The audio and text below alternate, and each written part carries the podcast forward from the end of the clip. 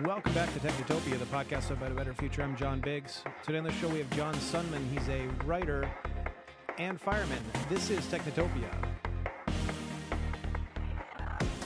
As I built out Technotopia, I found myself with a problem. There were not enough hours in the day. I had to write, edit, book, and schedule these podcasts, and it ended up taking more time than actually thinking about them and recording them. Then I found Fin, and I fell in love. Fin is a high quality, on demand assistant that takes care of the little things. It can book tickets, it can buy gifts, it can schedule events, it can even build a website or perform market research for you. It's a black box. You put in requests and you get out real usable product. What can Fin do? Well, Fin knows your preferences. It remembers the people you interact with and integrates with your email and calendar. Fin can make calls and send emails on your behalf. It can pay bills. It can remember important dates, which I absolutely need. And it just gets things done for you. These features alone have saved me 20 hours per week. Fin is always available on demand, and you only pay for what you use. Once you try Fin just like me, you're going to love it as much as I do. And as a listener of my show, I've arranged for all of you to try Fin for free. Fin.com slash techno. That's Fin.com slash techno and try Fin for free. Fin has saved me hours. I want you to try it out and tell me what you think. Fin.com slash techno and thanks for listening. Welcome back to Technotopia, the podcast about a better future. I'm John Biggs. Today on the show we have national treasure, uh, John Sundman, author, thinker, uh, firefighter for a brief period. What, Ten years, Ten years. now retired. So you're like the uh, you're the Charles Bukowski of uh, of sci-fi, right? Well, I'm not a drunk. So I, well, I mean, I hope I'm not. yeah. All right, welcome, John. This has been uh, it's been a long time coming, really. Yeah, thank you. Yeah. Glad to be here. All right, so we had you on as one of the first uh, Technotopias. I remember this was a while ago, but what, what's been going on since then? Well, um, I've been working on a book since the dawn of time, which should be coming out soon. Uh, in my own uh, private life, though, all kinds, all kinds of uh, personal health catastrophes for my family members, but they've all seemed to be on the mend now. So, Mhm. knock wood. Okay. Um, but that's eaten up a lot of time just being a caregiver. But but uh, I also have worked construction, as you know. I've been a firefighter, and that that uh, uh, wrapped up recently. And now I'm just trying to be a full time writer.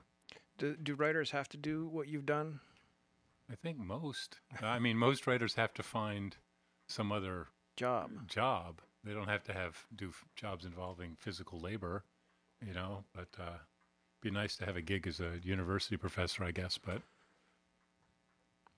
Yeah, we could we could probably set that up. We'll get you uh, we'll get you over to NYU and just uh, we'll just sneak you in somehow. all right, can Well, I do it remotely from you- Martha's Vineyard? you go in as a construction guy and then uh, and then just kind of sneak your way into the uh, journalism department or something. All right, tell us about the uh, well. Tell us about Acts of Apostles first. If, if people haven't read this, you uh, you you did a lot of stuff in that book. You basically uh, predicted CRISPR. You basically predicted bioengineering. You predicted a lot of the uh, social media stuff. Is all that stuff still coming true? Uh, Yeah, a lot of a lot of so Acts of the Apostles is a thriller, um, kind of like a Michael Crichton straight ahead near future thriller that I published in 1999, and so it's nearly 20 years old. And uh, in it, I um, well, I, set out to write a murder mystery, and uh, I was talking to a buddy of mine who was a chip designer who couldn't feel, figure out why the chip wouldn't compile, and uh, so I asked him. Uh, I know how to put uh, a Trojan horse into software. Could somebody put a Trojan horse in your hardware and you don't know about it? And he said there's 200,000 uh, transistors on that chip. You could hide the Titanic in there and I wouldn't know it. So that gave me a plot for a murder mystery. A chip designer d- discovers a Trojan horse in his chip and he, and he gets murdered.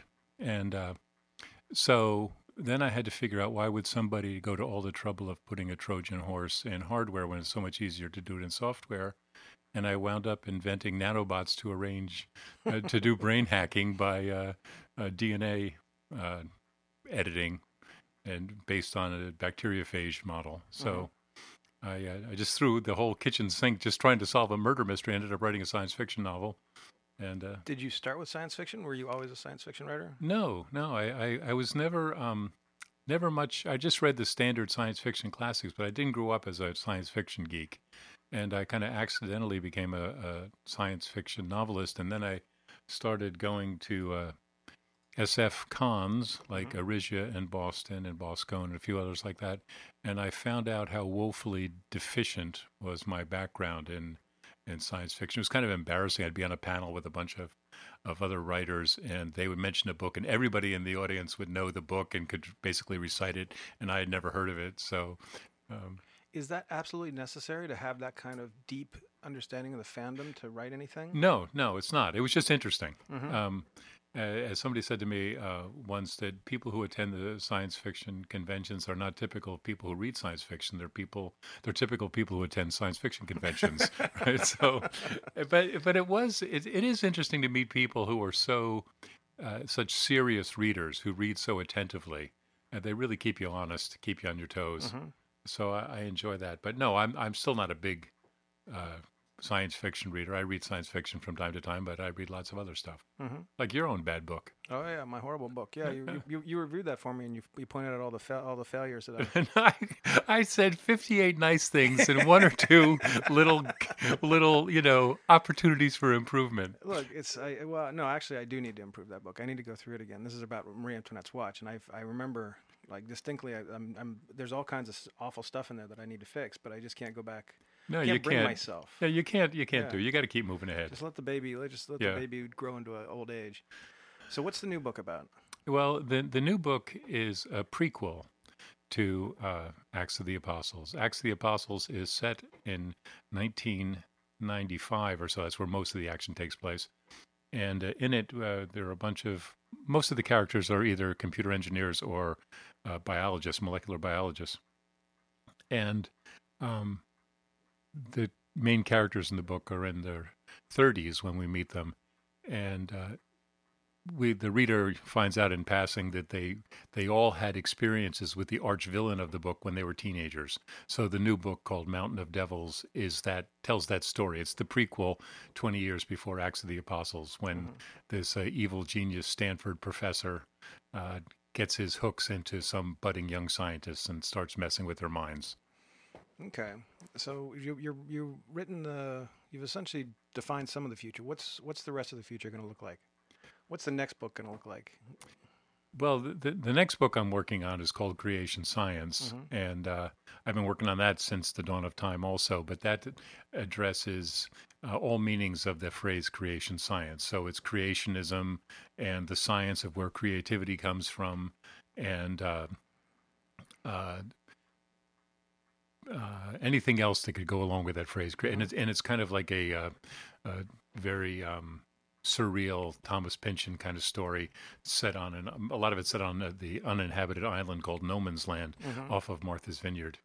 um, so I'll tell you more about that book uh, later. But but what's happening coming in the future? Gosh, I wish I know that. I mean, obviously the climate crisis has now become so obvious that that nobody except for the the uh, militantly ignorant yeah, could ignore awful, it. Sure. Yeah, I mean, people have been talking about it since the 1980s, and uh, and it, it's uh, it's been possible to pretend that it wasn't here or wasn't happening. Mm-hmm. It was sometime in the future, but now I don't think any thoughtful person can maintain that anymore. Can we be hopeful in that in the face of that kind of uh, global tragedy? Yeah, yeah, we still can. There's still time, I think. Uh, I have a good friend, uh, Tom Athanasiou, who has been writing about the climate crisis uh, for 30 years. His first book was called Divided, Divided Planet, and that came out like, gosh, 1990 or so. And uh, his thesis was that the technological solutions to the climate crisis exist and have always existed. Mm-hmm. Uh, what's necessary, though, is a uh, a framework that addresses the needs of the billions of people in the poor parts of the earth, generally called the global south. And and so the the, the problem is not um, not the technological one about how to get carbon out of the air and so forth. It's it's a social justice one, how to do this in a way that is acceptable to people uh, who have nothing now, the people who are very, very poor around the earth. If, the, um, if you and I produce, you know, umpteen tons of carbon to maintain our consumerist North American lifestyle, it's hard for us to tell the people, you know, living on a, a dollar a week Mm-hmm. in sub-Saharan Africa that they have to remain poor for the rest of their lives because the carbon uh, equation or carbon balance of the world requires it. So we have to find a, a an equitable solution that uh, addresses the needs of all the people of the earth, not just the wealthy people. And um, I'm hopeful that we can. There's still time to do that. Um, I mean, not much, but there is. We're not dead yet. No. You know. I mean, I guess that's the that's the historic. Uh, I was talking with somebody over the week. Uh, he lives in Saugatuck, and he's he's seen he's seen many things come and go, basically. And the idea that the idea that these these moments in history are not the end of, of history, right? We had we had we had uh, violence in the '60s. We had wars. We had poverty in the '70s, and things basically just righted themselves. And can think what what does it take for the average person to write these things or should they just sit back and just wait for things to happen No, they shouldn't sit back and wait for things to happen. Uh, absolutely not. Um, uh, it's a real crisis we have. I mean, civilization itself really is uh, at risk of just disappearing. I mean, we've you know if you, if you were living in uh, Germany in 1945, uh, it looked like the world was ending. Um, but it didn't look that way in Chicago. Uh, it, you know, there were there were local pockets where the world was ending. If you were living in Vietnam in 1968, it looked like the world was ending. Um, but now it's the entire Earth that's under threat. If you're talking about looking out 20 years and Singapore's underwater, New York City's underwater, uh, you know, Rio de Janeiro's underwater, there's going to be no more effective global governments. There's, I mean, it's just going to be chaos and who knows what. Um, so it's urgent, but I think that the solution has to be, uh, first of all, we have to have reasonable people in our government, which we don't seem to have now. So that's that's the first step, and and and then I don't know how to how to address the problem of getting people to abandon magical thinking and adopt logical thinking. That is a big conundrum. is it a generational thing everybody likes to blame the baby boomers on this on this stuff No, I don't think. I don't think it's a. Uh, well, I'm a baby boomer, right? Yeah, so, I'm just- I'm- so, I'm- so I mean, my In- generation some has totally fucked up you, but- but everything. I also, I Yeah, yeah. I also want to I also want to get your understanding on it No. because it's important for me because I, I watched my dad, for example. He he mm-hmm. he, he degraded into basically just listening to Rush Limbaugh and watching Fox News and and doing stuff that was designed kind of just to piss me off in Yeah. terms of a he did it primarily to get attention, I guess, because nobody was paying attention to him. He was he was he worked at, he worked at a, in the government for thirty years. He retired, laid down on the sofa, then lay down on the floor, and then sat down in a wheelchair, and that was his retirement. And that's like the worst case scenario. You're obviously doing construction and being a fireman and writing amazing books, so it's an entirely different animal. But I would argue that the vast majority of every generation ends up more like my dad, ultimately, and, and my generation is the same way. Um, that they end up my more than my dad, but they also have this special, the extra little uh, kicks that they got from the perks that they got, GI Bill, uh, socioeconomic growth uh, that was consistent, and wage growth that was consistent. The ability to be, graduate high school and get a good job and buy a boat and a pool and everything. Were those benefits? Are those benefits coming home to roost? Is that something? Well, yeah, I think that's part of it, and I think there has always been just part of human nature. There is there is always a temptation to magical thinking, Mhm. and and actually in the history of of civilization, the idea of science and in you know it came along with the Enlightenment. It hasn't been around for that long, right? And and so if you look at uh, people today who are anti-vaxxers, you know, and and people who believe in all kinds of bizarre conspiracy Mhm. theories, and and who join cults, that's just, it. Just seems to be a temptation that that people fall into because if you get into a cocoon where you have a certain set of beliefs that you believe protect you from the realities of the world, that's my analysis anyway. You know, people turn to religion uh, for a, a bunch of reasons, but I think the number one is fear of death. And and I was at the Brooklyn Museum yesterday, Mhm. and I was looking at the uh, Egyptian uh, rooms with uh, with their preoccupation with with death and how to how to avoid it. I mean, so much of their art, so much of their uh, civilization was based on the the what happens to you after you die and how to make sure you don't die. And then you go up to the Renaissance art, and it's all pictures of Christ and the crucifix and the resurrection and what to do to make sure you don't die. Mm-hmm. And it's just like this, you know. And it seems like once you accept the idea that you're going to die and there is no end of it, I mean that there's no escape from that, then you know you can free up all kinds of other resources to think about sex or whatever. Mm-hmm. but but I'm rambling on. But I, I think that that um, it, there is a you know people get older sometimes and they get set in their ways and they and they become more uh, eh, you know ensconced is that a word in, mm-hmm. in their own bubble like you, you describe your your father yep. but i think i think you know it's a danger for young people too. There are people out there who who are did become uh, um, sclerotic. They become set in their ways at a very early age. And like i said this the phenomenon of uh, of anti-vax you know not believing in vaccines mm-hmm. is is really upsetting. It it, it, it you know it, it's uh, brutal to to innocent children. It, it gets people it gets children um, it causes them to suffer under diseases they don't need to suffer under. It causes some of them to die and and I think that's related to the uh, anti-GMO uh, movement. And you know, I'm very skeptical of large agribusiness companies, but I'm not skeptical about science, mm-hmm. right? And so uh, when when uh, or science as a I know that science isn't a perfect institution sure, sure. or whatever, but but but when people um, um, uh, espouse the idea of non-GMO on their food as if it's some kind of magical uh, something or other power to mm-hmm. prevent evil from coming through their food. And and you know, if you look at the, the, the number of people in the world who don't get enough to eat, right, or don't have enough uh, good healthy food to eat, GMO crops could be lifesavers for them. Mm-hmm. So I mean, it's just it's and, and but but this knee jerk. Um, uh, non-rational rejection of it is is uh, I don't know. I find I get all my hobby horse here, but it's upsetting no, to me. No, no, I, I understand. I mean, it seems it seems like seems like that's a it is the magical thinking. It's the idea of magical thinking where you have you have some technology that could feasibly improve a very natural thing. The expectation that that that crops should be natural is has gone the way of the dodo. I mean, it's it's it hasn't been natural since the end of hunter hunter gatherer. Mm-hmm.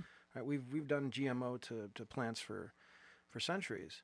Well, now the, the main thing is that we understand how DNA works. Mm-hmm. I mean, we understand we don't understand everything about how sure. DNA works, but it, basically the, the the, the the ever since Watson and Crick, you know, mm-hmm. elucidated the structure, we say, okay, now we have a basic model to work from. Yep. And and once you understand that, you understand that DNA is DNA. It's there's no uh, magical naturalness to DNA. Whether you build it molecule by molecule in a silicon DNA foundry, or whether it, it's inherited from other another crop, it's still the same molecule.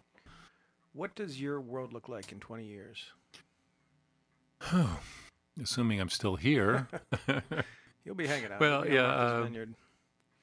Uh, uh, gosh, um, I am a uh, a, a avuncular, uh, successful novelist, and I'm, I'm, kind of like the Terry Pratchett, okay, uh, right. Uh, uh, and and people uh, regard me as not a Norman Mailer or Philip Roth kind of crank, but okay. but you know, I, I, don't know, and I'm still healthy. I'm still lifting weights.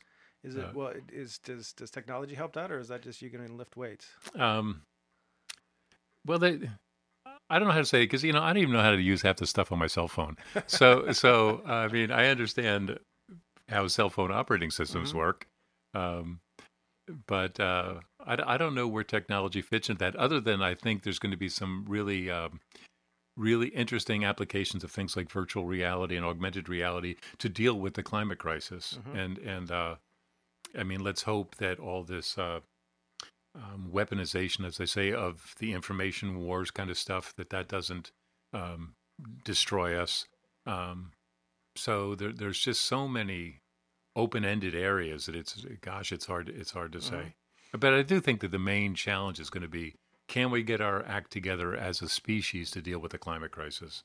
That's the that's the existential question. Does it seem like we've hit a period of more unknowns than knowns, or has it always been this way? That's a hard one. Mm-hmm. Um, I, you know, if you looked at the worldview of the Renaissance people, they they thought there were like seven big questions, and if you talk to a scientist philosopher today, they'll say there's nine billion, mm-hmm. 600 million uh, big questions. So in that sense, the more we know, the more we know we don't know. I guess.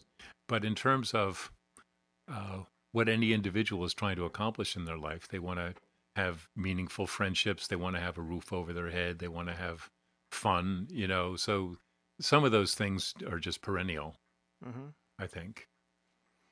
Okay. But if new forms of sentience come into being, where cyborgs are, you know, linked over the internet, and they're, you know, new new whole forms of of uh, of uh, of being that we don't even have any philosophy to ad- to address, that you know, That's it. That is a good question. Does does philosophy still work in this age? Does philosophy, in an era when we understand a lot of what the brain is doing, even down to dreams, etc., um, does do liberal arts and philosophy have anything to have any bring anything to the table anymore? yeah, I think so. Uh, I mean, the whole liberal arts idea is that you learn how to learn. Mm-hmm. you know it's not the subject matter per se as much as it is the the the um figuring out how to harness curiosity and maintain curiosity um i i think that i hope that philosophy um is still relevant in terms of figuring out what's important versus what isn't important uh, how to know whether you're bullshitting yourself Mhm. uh, how to how to um, maintain skepticism without falling into cynicism. Um, uh, so I think those are things that philosophy is good for. I hope. I mean, a lot of people are saying that that's basically one of the Facebook's primary problems, uh, and social media's primary problems. That the that the idea, I would I just wrote recently that the idea of user generated content that was kind of a zines and punk music Yeah. and all that stuff that was supposed to be first thought, best thought, and went all the way back to the beats. Um, and that same idea is what drives current social media. And at that point, we're commoditizing and commercializing it so much that that's first thought, best thought is now the only thought. It's the only are we losing something in that process? Well, yeah, I think so. I mean, as a guy who writes novels, Mm-hmm. right? If you if you're trying to sell novels to people who seldom read anything longer than a tweet, you know that that is uh, Mm-hmm. um, uh, that's a difficult proposition, and and I wonder if I'm just like, you know, building buggy whips for a living or something. but but I do think that, that uh, you know I hope that um, there are some people out there who can sustain uh, complex thoughts. You know, like for example, a, a thought that that persists over a 400 page novel. Mm-hmm. Um, um, you know, I I hope I hope that we're not just becoming stupider and stupider. Although you know, when you look at our current administration, and you know, There's- maybe there's maybe a reason why this podcast is 25 minutes and Yeah. not like uh, two and a half hours. yeah I would love to sit here for two and a half hours and chat with people, but it just doesn't. I don't feel that it's fair to take somebody's life for 25 minutes and have them sit and listen to two dudes talk about philosophy, and Yeah. it's fascinating stuff. Obviously, we get we get some good stuff out of it, but uh, it's interesting. I've I have a I have a weird way of thinking about this user generated content that I think it was that I think it was bad. I think it was a bad idea. yeah But the genie's out of the bottle. How do we change it? yeah. So what, what's your opinion? Uh, well, this is about you, but the the idea is that what myself and my cohorts, all the all the early bloggers, the Gawker kids, did was they basically just tore through the entire media industry in the 2000, early 2000s, and we we tore down every single thing that the everything institution. We tore down the idea that you have to sit there and you have to call three people before you can write the story. Right. Uh, we tore down the idea that, that embargoes were important, et cetera, et cetera. And we basically ripped up, in terms of Gizmodo, we ripped up tech, tech journalism in case of Wonkette. These other sites, we ripped up political journalism. And what we have now is all the chickens coming home to roost. Yeah. And that's if I'm if I'm going to be cynical about any aspect of the future. And this is a podcast about technotopia. It's about utopian vision of the future. I want to be cynical about that. It's that. It's the idea that we tore up institutions that were designed to to safeguard us, um, for better or worse, from garbage. Really. Yeah. Well, I think I think in terms of institutions, are we wrapping up here? No, or no. yeah. I think in terms of, of institutions that are, um, um, what am I trying to say? I'm thinking about the United States Senate. Mm-hmm. And if you look at the retrograde, anti science, closed minded view of the world, it's the current, you know, white, male, uh, wealthy uh, people who are uh, not representative of the, the United States population in general. I mean, certainly the gender wise, the Senate isn't representative. Uh, uh, um, race wise, color wise, however you want to say it, uh, it's not representative. And um, the arrogance of those people is is just mind-boggling that you would have sitting senators telling scientists that they know more about climate, climate science than they do Mm-hmm. by virtue of I don't know what by, by virtue of having been in, in the Senate for 40 years Yeah, Uh, you know where where does that arrogance come from where does that sense that they know and a lot of it is is um you know is built into um a religious sensibility a sense that you know, I know because the Bible tells me so Mhm. and uh, I really, I really find that um, upsetting. You know, did you see the the piece in the in the the New York Sunday Times magazine yesterday? The the the, uh, the whole issue was uh, dedicated to the um, the climate crisis. Mm-mm. They, they, it was uh, the the Times put it online on Wednesday, and it was published as a magazine yesterday. And it's the whole issue is about the climate crisis. And it, and it, it I was reading a critique of the article by Naomi Klein, and and she made a couple of interesting points because the the guy who wrote the article, his name was Nathaniel Rich. Um, he comes to the conclusion that in the 1980s, the science was pretty much settled and the opportunities were there to address the problem, but we didn't. And he says the reason is because human nature just wants us to focus on the short term uh, things at hand and not look ahead to things that are 30, 40, 50 years off. And and I just don't think that's right. I think that if you look, and, and Naomi Klein makes a compelling case that no, there were lots of other things. Like that's when Reaganism and Thatcherism were were in the ascendancy, and the whole neoliberal agenda, the whole I think that said that said your individual actions are what matter, not institutions, not not the common good. There is no such thing as the common good in a libertarian point of view. There's only the you know your individual uh, advancement and and, uh, and any common good is a side effect of all that. So that was that was the agenda that that pretty much uh, rejected the whole idea of of concerted action to address a common problem, and that philosophy is very much still alive. And it's embraced by wealthy, powerful people who are in control. It's just, it's kind of enraging. So, so you know, the the the, the technological uh, future very much depends on the political future. Hopefully, the kids will be a little more civic minded. Maybe they'll be a little more socialist. Yeah, I think so. I think so, and I think that there's much more of a global consensus. Younger people, um, I hope, are are uh, if they're living in Sao Paulo, Brazil, or they're living in in uh, suburban United States or in in sub-Saharan Africa, they realize that they got more in common with each other, and they're facing it than they do with maybe the old farts of their own uh, country, their own their own culture. And they're all going to be reading your books. I hope so. and I hope your listeners are reading my books. And I hope they'll sign up for my newsletter. I know it. Okay, we got to get you on. Get get people on your newsletter. Uh, what's your website? Uh, website is johnsundman.com. Mm-hmm. And you can go there and sign up for my Technopotheosis newsletter, which I talk uh, about art, ethics, synthetic biology, construction labor, firefighting, and so forth. We got to get you on a blog. We'll get you on. Uh, we'll get you on a blog somehow.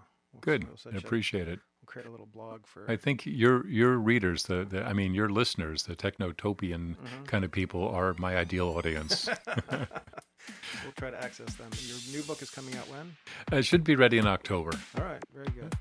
John Sundman, National Treasure. Thank you for joining us on Technotopia. This Thank you for having me. John. Thanks.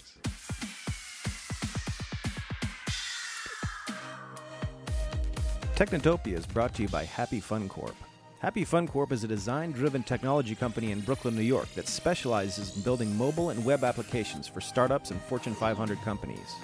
Whether it's a new mobile or web application that will help people experience the internet in a fun new way, or software that will interface with a new piece of top secret hardware, Happy Fun Corp is always up to the challenge. Big or small, Happy Fun Corp loves building software and loves working with great people. Come build with them. HappyFunCorp.com. Technotopia is presented by your host, John Biggs. It was produced by Rick Barr of Bar 26 Entertainment at ricksvoice.com. It appears every Friday at noon, and we're always looking to talk to interesting people. Tweet at John Biggs if you'd like to join us on the show.